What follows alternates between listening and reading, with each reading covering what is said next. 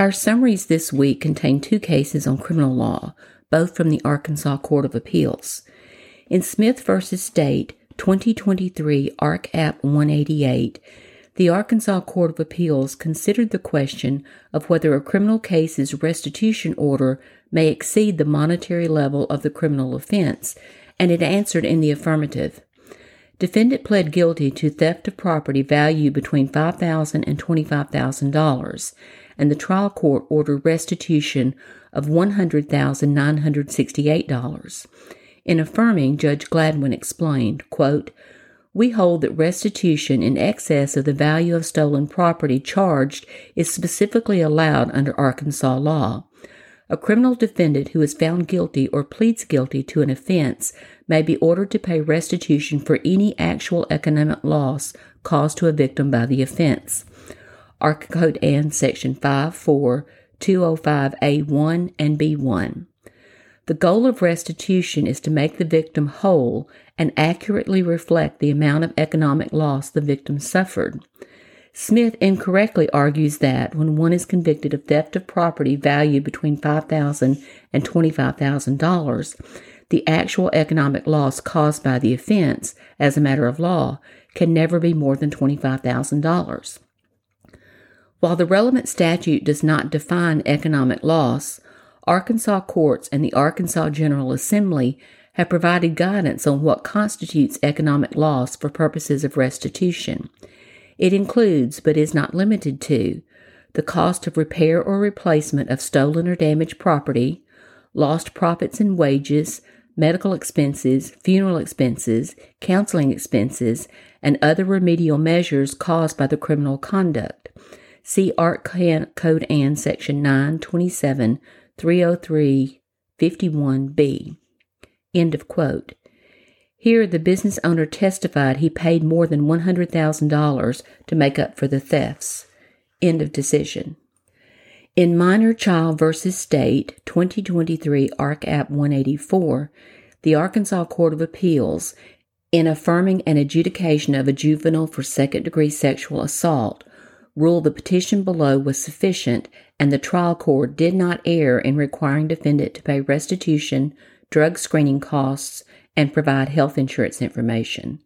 Judge Virden explained, quote, Appellate Minor Child, or MC1, appeals from the Benton County Circuit Court's order adjudicating him delinquent for committing second degree sexual assault.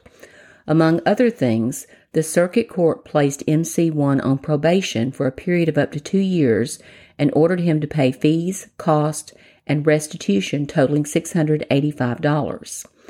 MC1 argues that the delinquency petition failed to confer subject matter jurisdiction on the circuit court because it failed to allege an action by him that violated the criminal code.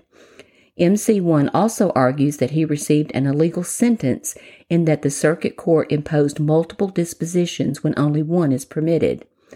Alternatively, MC1 asserts that three of the dispositions chosen were improper and unauthorized. We affirm. Sufficiency of adjudication petition. The delinquency petition is the charging instrument in a juvenile proceeding. Ark Code Ann Section 927-310A. In delinquency proceedings, the petition must set forth any and all sections of the criminal laws allegedly violated. Ark Code Ann Section 927-311E1D. The Supreme Court has held that an information in an adult criminal proceeding is sufficient if it names the defendant, the offense charged, the statute under which the charge was made, and the court and county where the alleged offense was committed, and if it sets forth the principal language of the statute and the asserted facts constituting the offense. MC1 argues that the circuit court did not obtain subject matter jurisdiction over the juvenile proceedings because the adjudication petition did not allege that he committed an act prohibited by a criminal statute. He says that at no point from the affidavit of probable cause to the delinquency petition to the trial were facts alleged or shown that MC1's actions violated Ark Code Ann Section 514 125A5. According to MC1, The alleged act of maneuvering MC2's hand is not criminalized under the statute. MC1 argues that there was no allegation that he touched MC2's sex organs, buttocks, anus, or breast.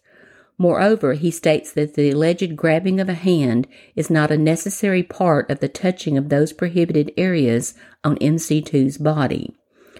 Although we find MC1's argument novel and interesting, we hold that the delinquency petition was sufficient to put MC1 on notice of what he must defend against at trial.